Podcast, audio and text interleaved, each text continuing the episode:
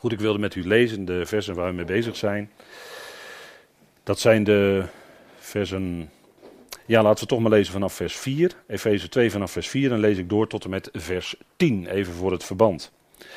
En er staat: God echter, die rijk is aan barmhartigheid, vanwege zijn onmetelijke liefde waarmee hij ons lief heeft. Wij die dood zijn voor de krenkingen en de begeerten, maakt ons gezamenlijk levend in Christus.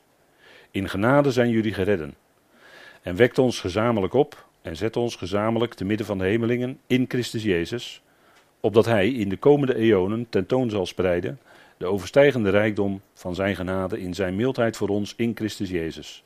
Want in genade zijn jullie geredden door geloof, en dit niet uit jullie zelf. Het is Gods naderingsgave. Niet uit werken, opdat niemand zich beroemen zal.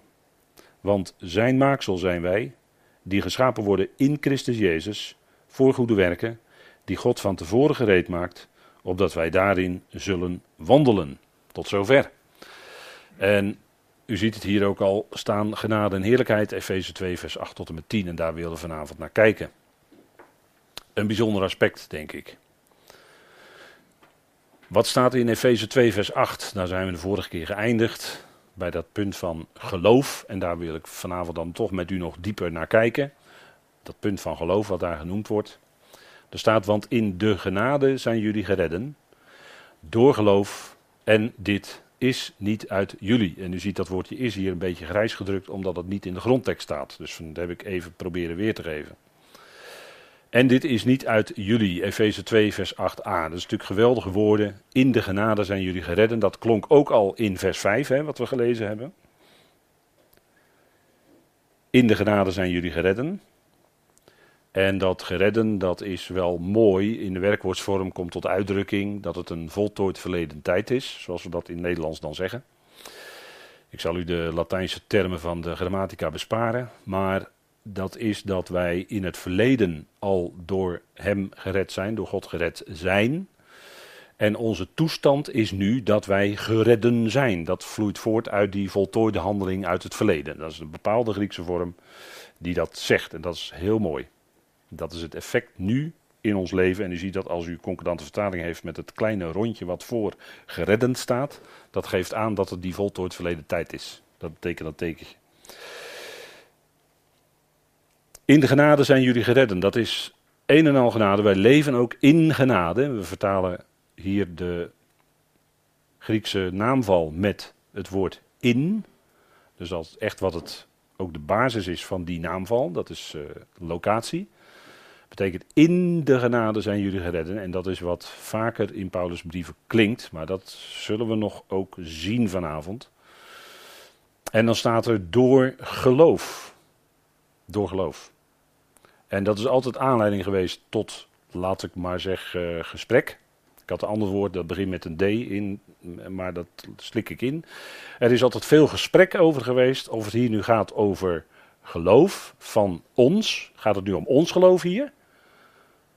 Of gaat het om iemands anders geloof? En dan kun je alleen maar één, één iemand anders noemen. Jezus Christus, hè? het geloof van Christus Jezus.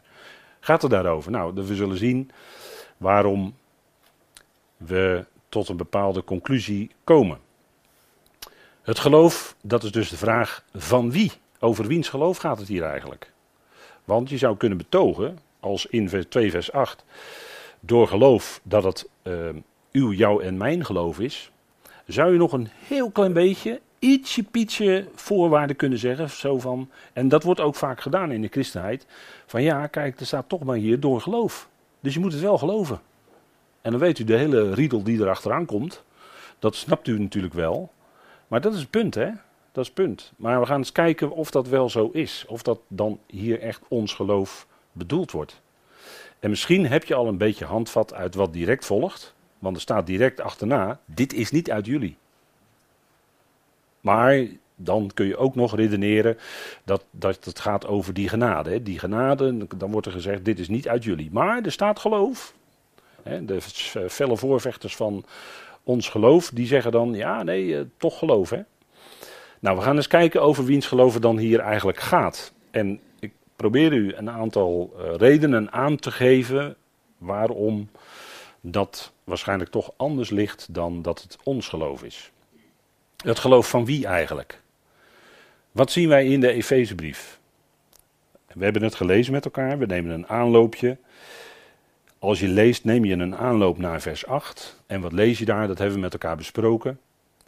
Je leest in de Efezebrief heel vaak in Christus. In Christus Jezus. En onder meer is de bedoeling van die uitdrukking, of van die uitdrukkingen, dat het verwijst naar Hem. Het gaat om Hem. Wij zijn in Hem en het gaat om Hem. God heeft ons lief, vers 4. En we hebben met elkaar besproken in de vorige verse, maakt ons gezamenlijk levend, wekt ons gezamenlijk op en zet ons gezamenlijk te midden van de hemelsen. Dat, is allemaal, dat zijn allemaal feiten, hè, zoals ze daar staan in het Grieks. Dat zijn allemaal feiten. Want, het zijn allemaal feiten, want in Christus Jezus, hè, dat wordt steeds gezegd. In bijvoorbeeld vers 5, hij maakt ons gezamenlijk levend in Christus. En vers 6, hij zet ons gezamenlijk te midden van de hemelingen in Christus Jezus. Dus u ziet dat er steeds dat het terugkomt, hè? dat is een refrein. En zijn mildheid gaat hij tonen, zijn genade in zijn mildheid gaat hij tonen aan de hemelse macht en krachten voor ons in Christus Jezus, opnieuw. Dus we zien dat het steeds sterk naar voren komt. Hè? Er wordt steeds gewezen op hem. En dat is wat, wat bijzonder is van deze Efezebrief en maakt het ook zo rijk, zo overstijgend rijk zou ik willen zeggen, met de woorden van deze brief aan genade, overstijgend rijk aan genade. Want je leest in Efeze, en dan heb ik even een rijtje achter elkaar gezet, over in Christus. Denk maar terug aan vers 1. Of uh, hoofdstuk 1, sorry. Hoofdstuk 1. In Christus. Daar lees je in de geliefde. We lezen over in hem. In wie met een hoofdletter. We lezen over in de Christus.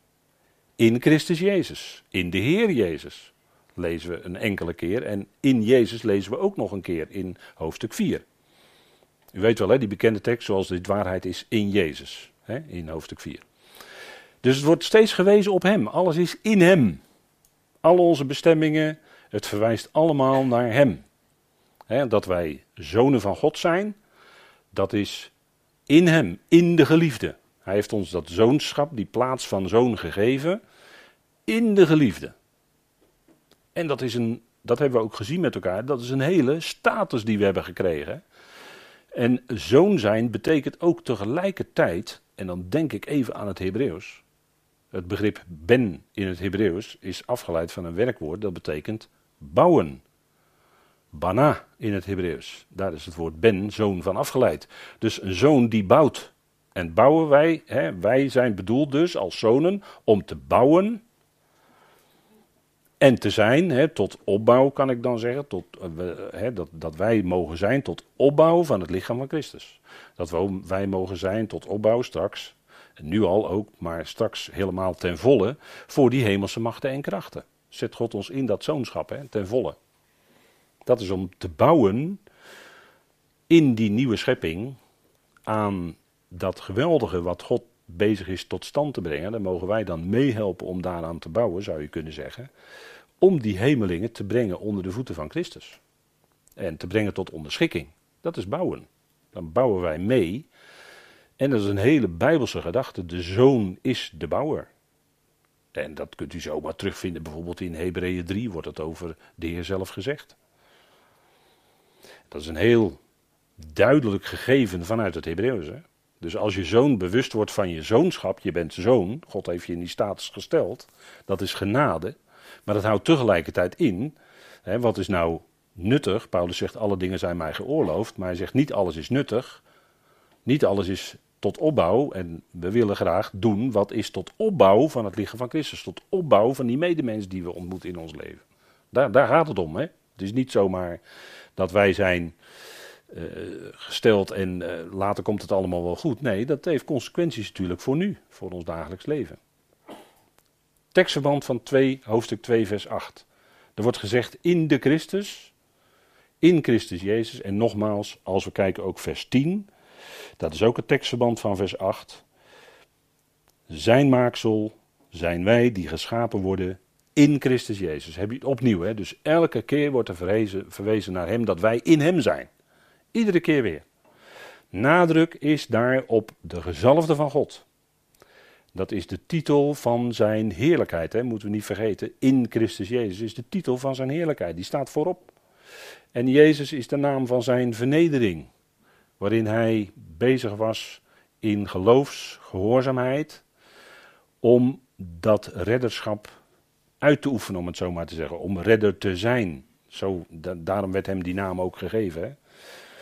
Je zult hem de naam Jezus geven, want hij zal zijn volk redden van hun zonde, wordt er dan in Matthäus 1 gezegd. Hè? Dus hij was bedoeld, en dat, die missie die slaagt ook volledig, dat hij redder is. Christus Jezus kwam in de wereld om zondaren te redden. En dat doet hij ook, zegt Paulus in de Timotheusbrief. Christus Jezus, om hem gaat het. Als we kijken in de context, hè, dat wij in Christus Jezus zijn. Dus alles wijst in wezen op hem. Hè.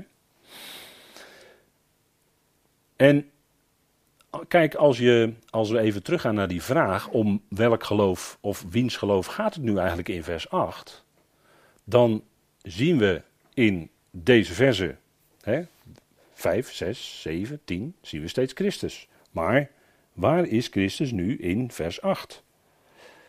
Op het eerste gezicht zeg je, hij is daar niet. Want in genade zijn jullie geredden door geloof en dat niet uit jullie zelf. Het is Gods naderingsgave. Oppervlakkig gezien, hè, zo lezend denk je, hij is daar niet. En als je nu gaat de, de, de woorden zeg maar, gaat, gaat opzamelen die in vers 8 staan, en wat wordt er dan gezegd eigenlijk? Dan is God daar, want het is Gods genade. Die wordt bedoeld in vers 8. Want in de genade zijn jullie geredden. Welke genade? Nou, die genade die net in die voorgaande versen naar voren is gekomen. Die enorme rijkdom aan genade, dat is Gods genade. Want de, de aanhef van die hele lange zin was in vers 4, God echter. En dan wordt er daarna gezegd wat God allemaal doet. En die genade die is eh, God gaat die genade door ons tonen aan die hemelse machten en krachten in zijn mildheid voor ons in Christus Jezus. Dat is allemaal Gods werk. Dat is allemaal wat God doet door ons heen. En als er dan wordt gezegd in vers 8, in de genade zijn jullie redden, is er maar één conclusie mogelijk, dat is Gods genade. Dus God is heel nadrukkelijk, om het zo maar te zeggen, aanwezig in vers 8. Hè? Het is Gods genade. En dat is natuurlijk geweldig. Dat is waarvoor we dankbaar zijn. Dat, we, dat wij in die genade zijn. Hè? En, en we worden ons steeds meer bewust van ons zoonschap. Hè? Onze plaats van zoon. Dat is een hele hoge status. En dat is een enorme rijkdom aan genade. En dat is niet goedkoop. Dat is niet goedkoop. Want hebben we niet gelezen, bijvoorbeeld in het eerste hoofdstuk, dat wij de vrijkoping hebben in Hem, dat gaat het weer over Christus, hè? in Hem hebben wij de vrijkoping door Zijn bloed. Dus het is niet goedkoop. Het is wat Hij volbracht heeft in geloof, is Hij die hele weg gegaan, ja zelfs tot en met de dood van het kruis. En dan spreekt het kruis van de schande en de vernedering en, en noem alles maar op. daar, daar zit ontzettend veel aan vast. Dat is ontzettend essentieel. En zijn bloed wat hij gaf, hè, in Colossense wordt de uitdrukking het bloed van zijn kruis zelfs gebruikt, om te laten zien dat diepe, diepe lijden wat daar plaatsgevonden heeft. Dus het is niet goedkoop. Dat is, dat is altijd een misverstand, hè? Als, als we nadrukkelijk dat evangelie van de apostel Paulus naspreken, ja, dat het inderdaad pure genade is, dan zeggen mensen, ja, dat is maar makkelijk. Nee, is helemaal niet makkelijk. Dat is, juist, dat is juist het lastigste voor een mens. Om genade ook daadwerkelijk echt als genade te zien en ook te accepteren. Want de mens is vanuit zichzelf, nou ja, behoorlijk zo van, uh, ik kan het zelf, allemaal, zelf allemaal wel voor elkaar boksen. Ik, uh, ik regel het allemaal zelf wel. Of ik, uh, ja. En dat duurt soms heel lang, in de mensen, ook in het gelovige mensenleven. Dat, voordat echt dat laatste restje van eigen mens voordat dat, eh, dat je zelf nog, dat het laatste restje voordat het, laat ik maar zeggen, opgeruimd is, dat, eh, dat is een heel proces hoor. Dat je dat echt heel diep beseft. De doorwerking van het kruis. Dus het is allemaal niet zo goedkoop hè. Het is helemaal niet goedkoop. Het is enorm rijk en we mogen er enorm dankbaar voor zijn. God zij dank. Het is Gods genade in vers 8. In de genade zijn jullie geredden. En we hebben de vorige keer ook wel even stilgestaan bij wat dat geredden dan inhoudt allemaal. Hè? Dat je gered wordt van. Ja, een weg in, in eh, een diepe weg van, van, uh, van vernedering, in zonde en krenkingen en noem alles maar op. En, en wat, wat de mens allemaal in zijn leven niet allemaal kan, het, eh, in terecht kan komen, laat ik het zo maar zeggen. Nou, van zo'n van zo'n weg, laat ik maar zeggen, laat ik maar toch dan weer het voorbeeld van, van Saulus van Tarsus nemen. Uh, die, die de gemeente van God zelfs ten dode toe vervolgde. Nou, van zo'n weg zijn wij bespaard gebleven. Hij was de ergste van alle zondaren. Dat is ook redding, dat je van zo'n weg bespaard, dat je zo'n weg bespaard is geworden door God. Dat is ook redding, redding van zonde. Redding van krenkingen, redding van, noem alles maar op. Ja, ook redding van de dood, zeker. We gaan niet in de eonische dood, maar we hebben eonisch leven. Dat is ook een genadegeschenk. Ja, dat is ook heel rijk. Dat is allemaal zijn genade. Maar om te zeggen dat het goedkoop is, dat is wel een beetje, vind ik wel een beetje kortzichtig hoor. Een beetje kortzichtig. Kijk, als we nog een beetje inzoomen op die tekst, vers 8. Dan hebben we gezien, kijk, nadrukkelijk is natuurlijk Gods genade en daardoor God zelf in dat vers aanwezig, om het zo maar te zeggen. Hè? Als u even zo een klein beetje beschouwend op dat vers kijkt. En wij zijn ook in vers 8, want wij zijn die geredden tenslotte. Hè? U, jij en ik, al die leden van het lichaam van Christus, overal, wereldwijd, allemaal geredden. Fantastisch. De redding is in Gods genade. En wat hebben we geleerd uit de brieven van de apostel Paulus? Dat die redding is door, dat is het middel. Hè?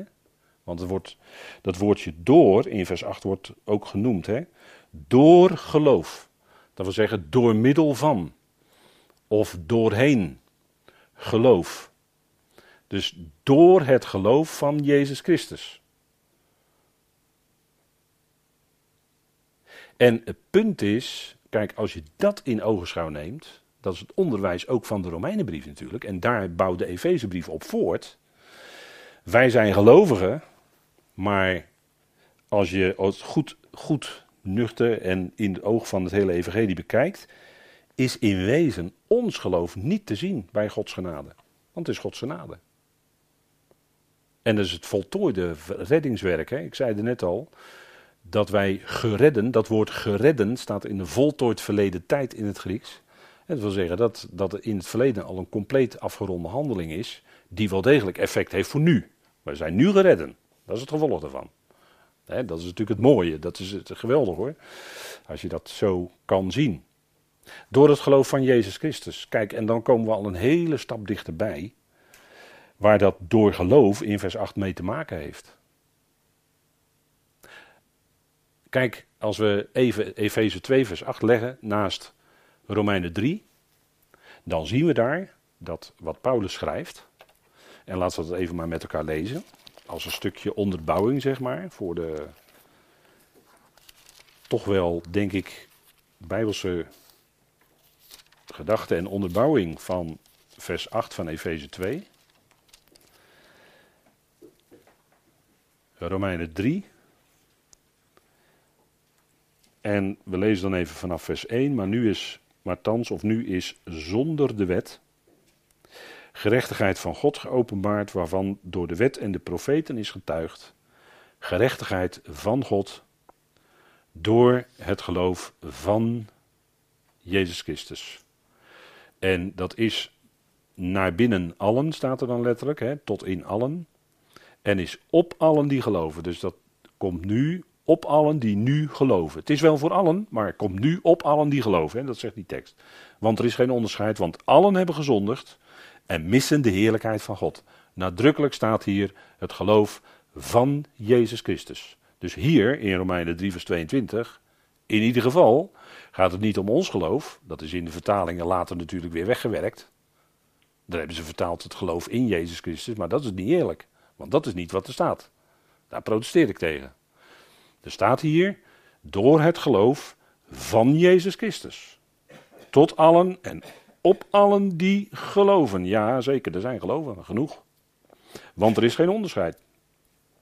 Allen zondigden en missen de heerlijkheid van God. En worden om niet gerechtvaardigd. En dan staat er ook weer in zijn genade. Daar hebben we het weer, hè? In zijn genade.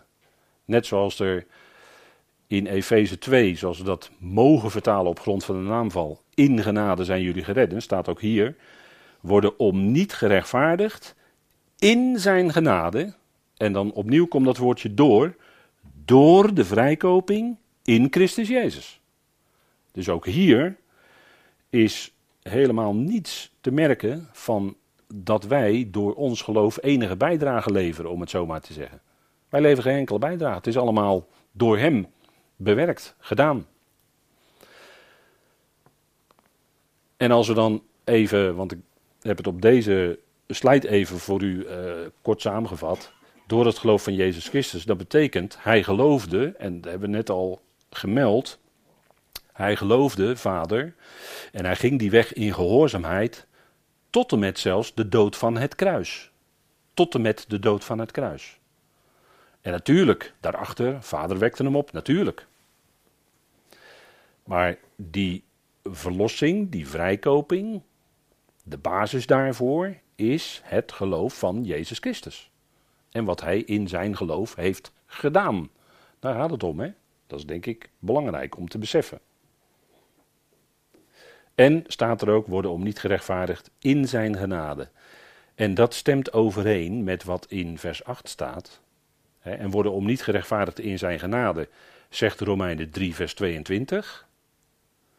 En dan zegt Efeze 2, vers 8 zegt, jullie zijn geredden en dat is niet uit jullie. Dat kun je zo naast elkaar leggen, dat ligt zo in elkaars verlengde. Paulus laat gewoon zien het onderwijs, heel gecomprimeerd gezegd in Efeze 2, het onderwijs van de Romeinenbrief. En dan in een hogere, nog in een hogere genadesetting dan de Romeinenbrief, dat wel. Want het is te midden van de hemelsen in Christus. En dan is die genadeheerlijkheid nog groter. Maar het stemt volledig met elkaar overeen. Het is volledig in harmonie met. En dan de vrijkoping die genoemd is, hè, de vrijkoping die in Christus Jezus is, dat zijn de resultaten. Daar genieten wij nu van, dat wij nu geredden zijn. We weten ons vrijgekocht. Op het moment van de bezuin zal het ook lichamelijk blijken. Dat is het moment van ons, de vrijkoping van ons nu nog vernederde lichaam. Maar dat is ook een effect van zijn werk. Dat is ook een effect van dat hij al verheerlijk is en ons lichaam zal gelijkvormig gemaakt worden aan zijn heerlijkheidslichaam. Dat is allemaal rijkdom aan genade tot en met. Wat is dat toch rijk, hè? En dat is, ja, dan, dan, ja, vandaar dat we vanavond begonnen te zingen met dank u. Ja, natuurlijk. Ik bedoel, dat is, dat is dan wel passend, hè? En ja, dan, dan, uh, dan, dan wordt het gewoon heerlijk. En als je kijkt wat, wat Paulus dan ook schrijft, hè, en dat, dat kun je er gewoon naast leggen, dat is gelaten 2 vers 16. En daar wordt dan iets gezegd over die werken, net zoals in Efeze 2. Uh, hè, in vers 9 gaat het natuurlijk verder. Dat uh, er gezegd wordt, niet uitwerken. Niet uitwerken, wordt er nog eens een keer duidelijk overheen gezegd. Ja, ik denk, soms denk je wel eens van, wil een mens het nog duidelijker hebben? Maar dat is gewoon goed om het steeds weer te horen. En het steeds weer jezelf voor ogen te houden, dat het zo is. Wij weten nu dat de mens, zegt Paulus in Galaten 2 vers 16, dat de mens niet gerechtvaardigd wordt uit werken van de wet, maar alleen door het geloof van Christus Jezus. Dat is dus duidelijk, hè? En ook hier is het in de, in de laat ik maar zeggen, modernere vertalingen, oftewel vertalingen die wat meer weer aangepast zijn aan de leer of aan de traditie, of beide, wordt er vertaald het geloof in Christus Jezus. Nee, dat staat hier niet. Er staat hier het, door het geloof van Christus Jezus. Net zoals het ook klinkt in, in Paulus' brieven, het geloof van Abraham. En het geloof van Jezus Christus, wat is dan moeilijk aan? Wat is daar dan moeilijk aan? Is dezelfde uitdrukking, alleen er staat een andere naam. Dat is toch niet zo moeilijk dan om het uniform te vertalen? Of uh, consequent, kan ik ook zeggen. En wij geloven in Christus Jezus, zeker. Opdat wij gerechtvaardigd worden uit het geloof van Christus. Nog eens een keer, hè. Uit het geloof van Christus. En niet uit werken van de wet. Omdat uit werken van de wet totaal geen vlees gerechtvaardigd zal worden. Kijk, en de religieuze mens, tegen deze woorden, stijgt de religieuze mens, hè? stijgt ook de religieuze gelovige. Die kan dit niet vatten. En kijk, waar die gelaten brief over gaat, nogmaals, is dat wij leven in de genade en niet onder wet. We kunnen niet terugkeren naar de werken. Gaat niet. We zijn gered in genade, maar vervolgens is ons dagelijks leven ook in genade. Daar gaat de gelaten brief over. Staat dan in de vrijheid, hè? of voor de vrijheid maakt Christus jullie vrij. Dat is die vrijheid in hem. Dat is los van elke bemoeienis van ons, van werken, van vlees. En dat vlees wil toch graag weer, ja, wat toch even iets, een heel klein beetje doen, hè. Alles maar heel klein beetje. Toch nog weer, komt het op de hoek kijken vaak. Dat is vlees. En Paulus zegt hier heel duidelijk, totaal geen vlees gerechtvaardigd zal worden. Nou, ik denk dat dat hele duidelijke woorden zijn. Daar, kan, je toch niet, eh, daar kan je toch niet omheen, zou je zeggen. En ja, dan. Eh, of je moet natuurlijk, dat gebeurt ook, dat gebeurt ook, dat dan die hele gelaten brief vanuit een bepaalde voorgedachte wordt uitgelegd. Maar dat is niet eerlijk. En dat kun je dan teruglezen in de uitleg. Dat de uitlegger dan constant een bepaalde voorgedachte heeft. En op basis daarvan gaat die gelaten brief exegetiseren. Maar dat kan je niet doen. Je moet het exegetiseren, je moet uitleggen van wat er staat geschreven zelf. En niet eerst jouw voorgedachte hebben. Maar dat gebeurt zo vaak, hè. En dat zie je dan ook terug in de vertalingen. En dat is lastig hoor. Dat is lastig.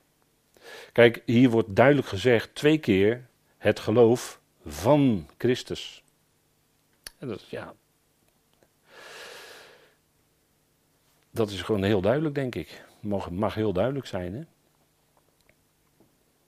Doorgeloof. Kijk, als we dus nadenken over die uitdrukking Efeze 2, vers 8. Jullie zijn geredden door geloof, dus door middel van geloof, dan is het dat ook vaker dat door klinkt in dat woordje door. En dan, dan zeg je, ja, dan ben je heel tijd bezig met één klein woordje door. Ja, maar dat is wel belangrijk. Dat is wel belangrijk. In de Efezebrief is dat heel geladen hoor. Dat is heel belangrijk. Kijk, door Christus Jezus hebben wij de plaats van zoon. Even heel kort samenvattend. En wat, wat ik er net al heel even ook meldde was, de vrijkoping in Christus Jezus is door zijn bloed. En die twee groepen, daar gaan we dan binnenkort, hopen wij daarop te komen, op dat volgende gedeelte van de Efezebrief. Dat is ook heel belangrijk. En daar is ook veel over, welk woord zal ik gebruiken? Veel over gesteggeld in de loop van de tijd. Efeze 2, vers 11 tot en met 22. Oh, er zijn zoveel uitleggingen over. Maar als je de tekst volgt, als je echt de tekst volgt en je volgt echt het betoog van de Efezebrief, dan kom je eruit hoor dan wordt het ook helder wat Paulus daar bedoelt. Of wat de tekst daar bedoelt. Kijk, als ik zeg wat Paulus daar bedoelt, dat zou je nog kunnen invullen als. Ja, Paulus was ook een theoloog en die heeft het ook zomaar opgeschreven. Dat is allemaal kwats natuurlijk wat ik nu zeg. Hij was geroepen apostel, hè? Dat is heel wat anders dan. Eh.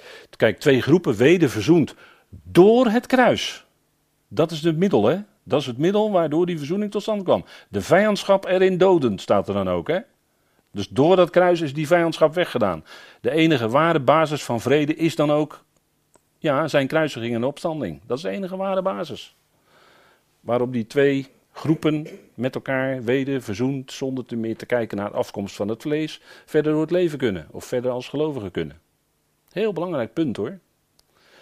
En de toegang tot de Vader is door hem, dat lezen we in uh, hoofdstuk 2, vers 18. Dat wij de vrije toegang hebben tot de Vader. Dat is ook zo'n kostbaar iets. Hè? Want door hem, staat er in Efeze 2, vers 18, hebben wij beiden, dus die twee groepen, in één geest toegang tot de Vader. Alsjeblieft. Je hebt helemaal geen bemiddeling van de priester in Jeruzalem meer nodig. Waarom niet? Omdat het hier staat, het is in één geest. En wat ik net zei, die priester in Jeruzalem was een vleeselijke toegang. Dus toegang door, via het vlees, via een priester, via een mens. Maar we hebben nu in één geest de toegang tot de Vader. Dat is natuurlijk geweldig. En er staat ook bij, door hem. Opnieuw het woordje door, belangrijk hoor. Hij is het middel. Hij, maakt die, hij heeft die weg tot de Vader rechtstreeks die dat werd natuurlijk ook uitgebeeld doordat dat voorhang in de tempel toen hij stierf van boven naar beneden door midden scheurde. Daar werd het natuurlijk door uitgebeeld. Maar later gaat Paulus dat bekendmaken, wat dat dan werkelijk eh, geestelijk gezien betekent. Dat is natuurlijk geweldig, hè, zoiets. We hebben door hem toegang tot de Vader, en dat wordt ook gezegd in 3, vers 12. En daar wordt ook zijn geloof genoemd. Hè. Efeze 3, vers 12, ik lees het u ook even voor. In wie wij door zijn geloof de vrijmoedigheid en de toegang met vertrouwen hebben. De toegang waartoe? Nou, tot de Vader, hebben we net gelezen met elkaar. De toegang tot de Vader. Dat is de context. Geen andere conclusie mogelijk hoor. Dus wij hebben door zijn geloof de vrijmoedigheid en de toegang met vertrouwen. Nou, dan, dan vul je het dus vanuit de Efeze in dat het allemaal dat door, dat het te maken heeft met ja, door hem, door Christus Jezus, door, door die Heer van ons. En vers 17, dat is misschien nog wat moeilijker. Maar ik geef het u maar mee dat in vers 17 mogelijk ook je aan zijn geloof zou kunnen denken. Vers 17 van Efeze 3. En dat de Christus door het geloof, dus nadrukkelijk weer dat bepalende lidwoord, en wijst dat dan niet terug naar 3 vers 12, context. Door het geloof in jullie harten woont, opdat jullie in liefde geworteld en gefundeerd uitermate sterk zijn, enzovoort. Maar even op dat punt wijzen, hè, weer. Door het geloof. Opnieuw. Nou, dan hebben we een aantal facetten met elkaar, of een aantal teksten met elkaar even snel bekeken. In verband met dat door, dat woordje door, hè, door geloof. En om wie gaat dat dan? Nou, zijn geloof, dat is eigenlijk wel de conclusie die we nu samen kunnen trekken. Want die redding, die genade, is Gods genade en wij zijn de geredden. En als het gaat om echt de, de ultieme basis van onze redding, ja, dat kun je niet anders zeggen dan dat is door zijn geloof. En de dun gedrukt zou je hier dan in je vertaling mogen zetten, maar dun gedrukt hè, je geeft aan dat het niet in de grondtekst staat, zou je mogen zeggen door zijn geloof met de hoofdletter. En dit is niet uit jullie, vult het heel mooi aan, hè, het volgende regeltje. En dit is niet uit jullie. En zeg je nee, nee, het is zijn geloof, dus niet ons eigen geloof in de eerste plaats. Dat is natuurlijk, uh, denk ik, een, uh, ja, ik geef het u maar mee ter overweging. We hebben een beetje geprobeerd dit te onderbouwen, deze gedachte, dat het hier gaat door zijn geloof. En ik heb het vorige keer aan het eind van de avond heel kort even aangegeven. Maar ik geef het u maar mee. Als je het Paulinische evangelie bekijkt, in de Romeinen en Efeze, en ook, we hebben ook gelaten gelezen, dan is het door het geloof van Christus, door het geloof van Jezus Christus. Dat is, denk ik, wat duidelijk mag zijn. Hè? Redding door zijn geloof. En dat is natuurlijk heel fijn dat dat uh, ja, in de eerste plaats niet met ons te maken heeft. Al, het heeft natuurlijk wel alles met ons te maken, maar niet in de eerste plaats met ons geloof te maken. Maar de volgende vraag is dan natuurlijk: en wij dan? Wij zijn toch ook gelovigen? Tuurlijk, wij zijn gelovigen. Tuurlijk. Dat is, dat is, een, uh, dat is natuurlijk een legitieme vraag. Maar het is niet, en dat is natuurlijk het punt. Ons persoonlijk geloof heeft niet te maken met onze redding. Dat is geen iets waardoor wij gered zijn. Het enige waar, waarvoor ons geloof functioneert is dat, dat God ons dat geloof geeft en daardoor ook begrip voor zijn woord, maar dat is allemaal door zijn geest gewerkt. En daardoor kunnen we die dingen gaan verstaan en dan zeggen we ook, ja, dat geloof ik. En dat is een bevestiging van het feit dat God u ooit tevoren gekend heeft, tevoren bestemd heeft, dat hij u geroepen heeft en dat hij u rechtvaardigt en dat hij u verheerlijkt. Maar dan heb ik vijf facetten genoemd, maar dat is allemaal wat God doet, hè. En dat je dan dat geloof ontvangt, ja, dat is kostbaar, dat is uh, genadegeschenk, dat is... Uh, maar daar kun je nooit van zeggen dat dat een stukje, nooit het idee van krijgen of hebben dat dat iets te maken heeft met dat het essentieel is voor onze redding. Nee, wij waren al geredden. En later, later, veel later, als Gods plan voltooid is, zal iedereen dat kunnen zeggen. Ja, ik ben gered, nu. God heeft mij opgewekt uit die tweede dood. Als het gaat om ongelovigen. En nu ben ik daaruit gered. Dat is ook Gods werk. Dus het heeft nooit met ons ten diepste in de eerste plaats met iets van ons te maken. Dus je kunt ook geloof nooit iets maken van, uh, niet, niet iets zeggen van, uh, nou ja, je hoort nu het evangelie en nu moet jij geloven. Kun je nooit zeggen tegen iemand. Dat is onmogelijk. Je kan het evangelie alleen laten klinken en biddend dat God dan misschien dat geloof in die ander werkt. Dat is het enige. Maar nooit, je kan nooit. Nee hoor, dat, dat gebeurt natuurlijk wel. Dat wordt dan natuurlijk vaak gepredikt. Van ja, we prediken het evangelie, we prediken het woord, maar je moet het wel aanpakken, je moet het wel geloven. Dat wordt er dan gezegd, hè. Maar dat, zo, zo werkt het natuurlijk niet. Het is iets wat God, en dat is een groot wonder, dat is nou een van de grote wonderen van deze tijd. Het is iets wat God doet, wat God werkt in, in, in mensenlevens en wat, uh, wat, wat, ja, wat, wat rijk is. En, en eh, ja, we zitten nu in een van de ja, ook een stukje wat binnen de Efezebrief ook heel rijk is.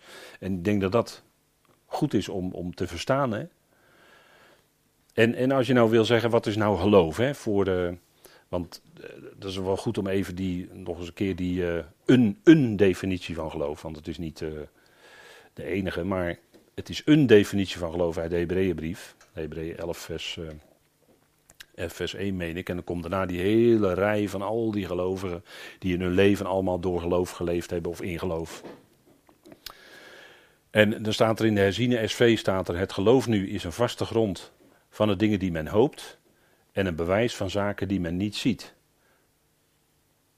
Maar dit is niet, dit is, helaas is dit niet zo correct vertaald. Maar u ziet in deze vertaling van de herziene statenvertaling, ziet u dat er elementen in zitten die uh, in feite toch iets aangeven van jou, jouw geloof. Dat moet er wel, zoiets van jouw geloof, dat moet er wel zijn.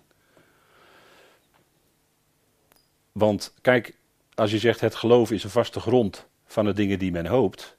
En een bewijs van zaken die men niet ziet. Een bewijs, hè. Dus die tekst, ga, er maar over nadenken. Wat, wat, wat zegt deze tekst nu eigenlijk? In die vertaling dan, hè? In wezen kom je daar niet uit. Want dan moet toch iets in jezelf zijn en dat is dan het bewijs, of zo. Of ja, je kan het ook misschien anders lezen, maar. Kijk, vertaal je het wat meer naar ja, de, de, ook de, de, volgorde en een ander woord, kijk, vaste grond. Ja, ja, ja. Kijk, een, een aanneming, het geloof nu is aanneming, aanneming van wat verwacht wordt. letterlijk staat er eronder staan als je heel letterlijk vanuit de elementen van het Grieks wat daar staat, dat woord wat er staat, hypostasis, dan is het letterlijk eronder staan. Van wat men verwacht. Dus je hoort iets en dat wekt geloof in je en verwachting. Een belofte, wat God gaat doen in de toekomst. Zo leefden er heel veel in Israël. Die hadden de belofte van de Messias gehoord. En die leefden in de verwachting dat die Messias een keer zou komen. Denk maar aan Simeon en Anna, denk maar aan eh, die mensen, toen ze eenmaal hem zagen, wisten ze dat die, dat geloof wat, hè, die verwachting die ze hadden, die belofte, dat dat vervuld was. Want daar was die. Het kindje was daar. De Messias was geboren. Ze hadden dat aangenomen, dat die belofte van God waar is. En ze verwachten op grond daarvan.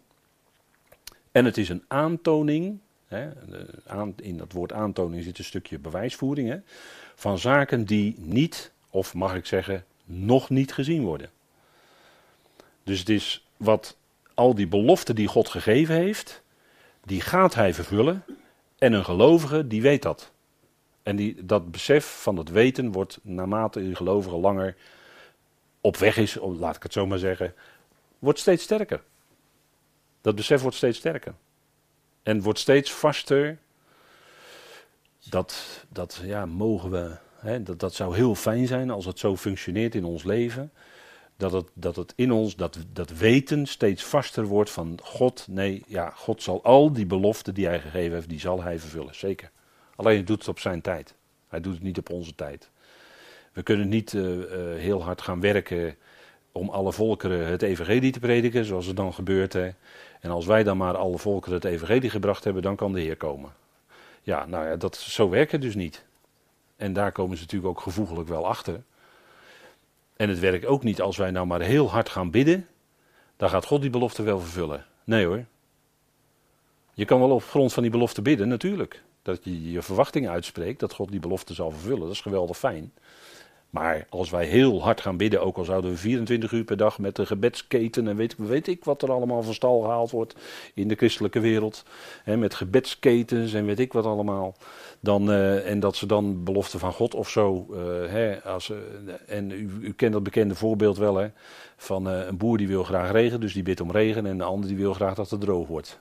En die bidt om droogte. Ja, wat moet, wat moet God dan doen? Nou, dat is, u ziet het al, hoe, hoe dwaas dat eigenlijk is. Hè? Nee, je leeft dan in afhankelijkheid van. En God zal zijn belofte vervullen. Hè, dus het is een aantoning van zaken die nog niet gezien worden. Maar die gaan wel gezien worden. Dat gaat natuurlijk wel gebeuren. Het gaat wel gezien worden. Natuurlijk.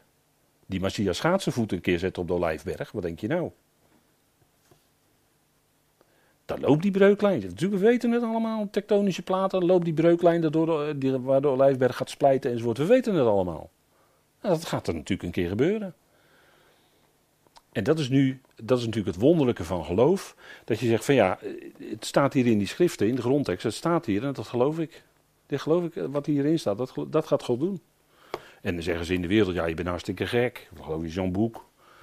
Dat is natuurlijk al lang ouderwets, het is al lang gedateerd en, noem alles maar op. Het is lang achterhaald in de ogen van de wetenschappers en weet ik wat allemaal. Hè. Die, die, eh, die vegen daar de vloer mee aan de, de vrijzinnigheid heeft aardig uh, gewonnen hoor in, uh, in, uh, in het christendom in, Nederland, in de christenheid in Nederland.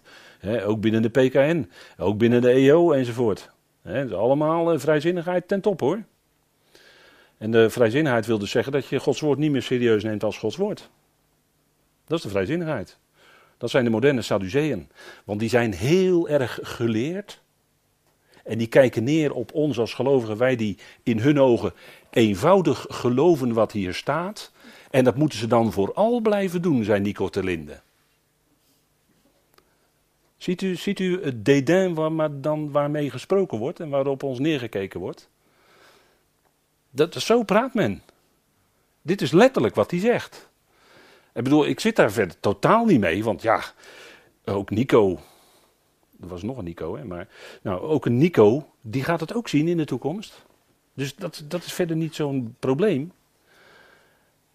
en uh, zijn broer Karel, die is erg populair bij het Koningshuis, geloof ik, hè? Karel te Linden. Maar die, dat is ook zo'n uh, zo'n vrijzinnig tot en met.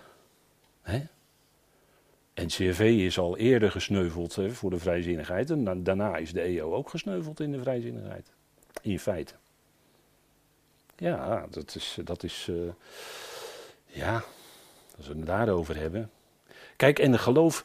Wij zijn dan uh, ja, niet ouderwets hoor, want we staan gewoon in die rij van geloven. Kijk, Abraham die geloofde ook dat tegen alle verwachtingen in, geloofde Abraham toch dat hij een zoon zou krijgen.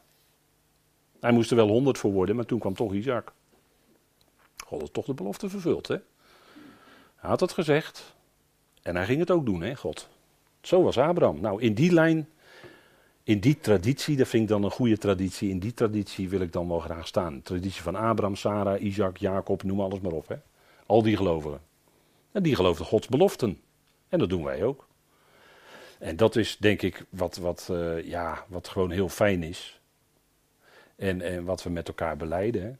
Kijk, en het is een genadegeschenk natuurlijk. Natuurlijk. Zegt Paulus toch in Filippenzen 1, hebben we met elkaar besproken hoor. Want aan jullie is de genade geschonken dit voor Christus. Niet alleen in Hem geloven, dat is dus een genadegeschenk, maar ook het voor Hem lijden. Dat is misschien veel moeilijker dat Paulus dat ook zegt. Hè? En Paulus wist wat lijden was hoor. Ook het voor hem lijden. Dat heeft ook iets met die genade dus te maken hè, van God. Dat is ook genade. Ja, dat is, dat is, een hele moe, dat is heel moeilijk.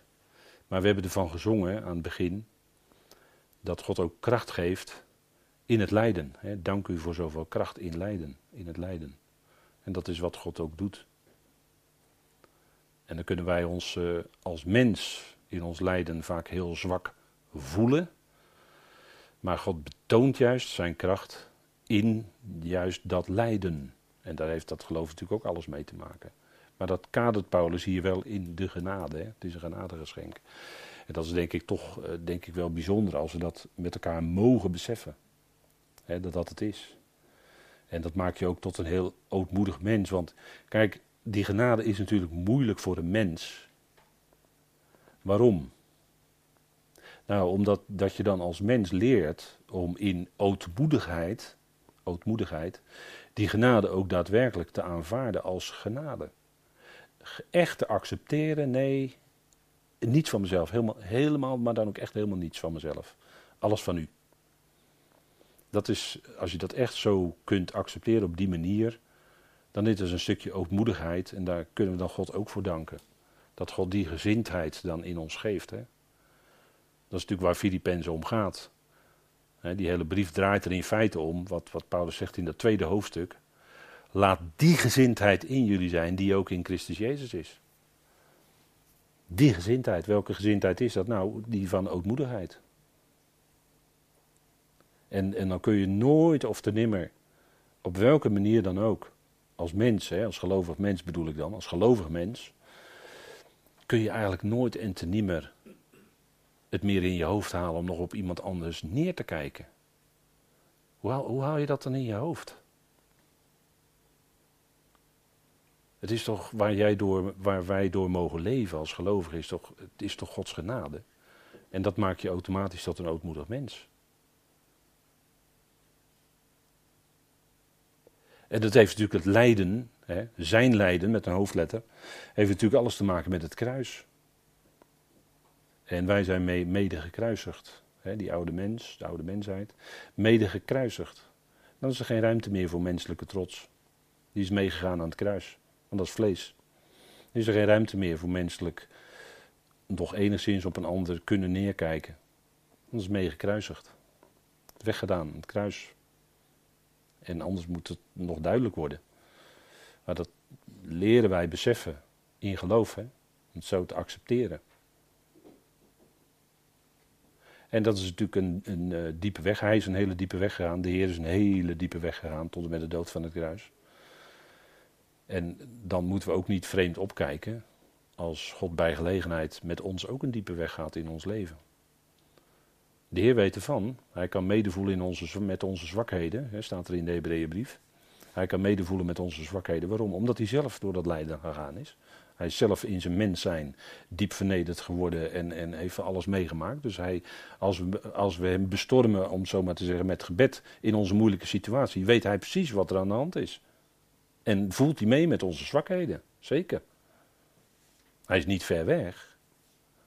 Maar hij is juist heel dicht nabij. Juist in het lijden is hij heel dicht nabij. En dat is nooit een, een teken van Gods ongenoegen als wij door verdrukking of lijden gaan. Dat is nooit een teken van zijn ongenoegen. Dat is een verkeerde conclusie die wij trekken. Want dan denk je toch nog een beetje in, ik heb misschien wel een fout gemaakt hier of daar. En daarom moet ik nu lijden. Nee, zo is het niet. Het is geen teken van zijn ongenoegen.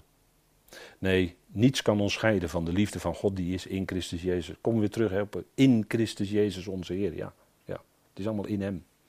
Die liefde van God. En Hij heeft ons daar ook in geplaatst. Hè? Dat is heerlijk. Dat is heerlijk. En natuurlijk, lijden is beperkt. Lijden is, het lijden is beperkt. Maar het leidt, en dan met EI, tot heerlijkheid. Dat wel. En dat is natuurlijk wel geweldig, hè? dat mogen we ook voor ogen houden. De belofte van heerlijkheid, kom ik even terug op het woord belofte. De belofte van heerlijkheid is gegeven, die staat daar. En dat gaat God ook doen, dat gaat God ons, ons ook geven, die heerlijkheid. En juist zal dat uh, nog dieper en nog als meer heerlijk ervaren worden. Als je in je leven hebt geleden. Dan zul je die heerlijkheid nog meer kunnen waarderen. Dat is in feite eh, op iets andere lijn, maar een soortgelijke lijn is dat als iemand in zijn uh, leven veel op de kerfstok had, om het zo maar te zeggen. Saulus was zo iemand, die had veel op zijn kerfstok. En die werd geroepen in genade. En die ervoer daardoor, doordat hij eerst de diepe weg is gegaan, met ongelooflijk doelmissen, die ervoer daarna juist heel diep wat genade van God werkelijk betekent. En daar, daar getuigde hij de rest van zijn leven van. Dat is een soortgelijke lijn, hè? Dus we moeten niet gek opkijken als God met ons door een diepe weg gaat. Op welke manier dan ook, dat kunt u voor uw eigen leven wel invullen. Maar dan is het het teken dat Hij bezig is met ons, met ons hart, met ons leven. En dat het ten diepste niet buiten zijn liefde omgaat. Want immers niets kan ons scheiden van zijn liefde. Niets. Dat is, dat is ook weer zo absoluut gesteld hè, van Paulus. Ja, dat is voor mensen irritant vaak, dat Paulus zo absoluut is. Ja, nou, zo is het ook. Dat spreken wij na. Mogen wij naspreken. Dat is het, hè. Nou goed, ik denk dat we even een moment pauzeren.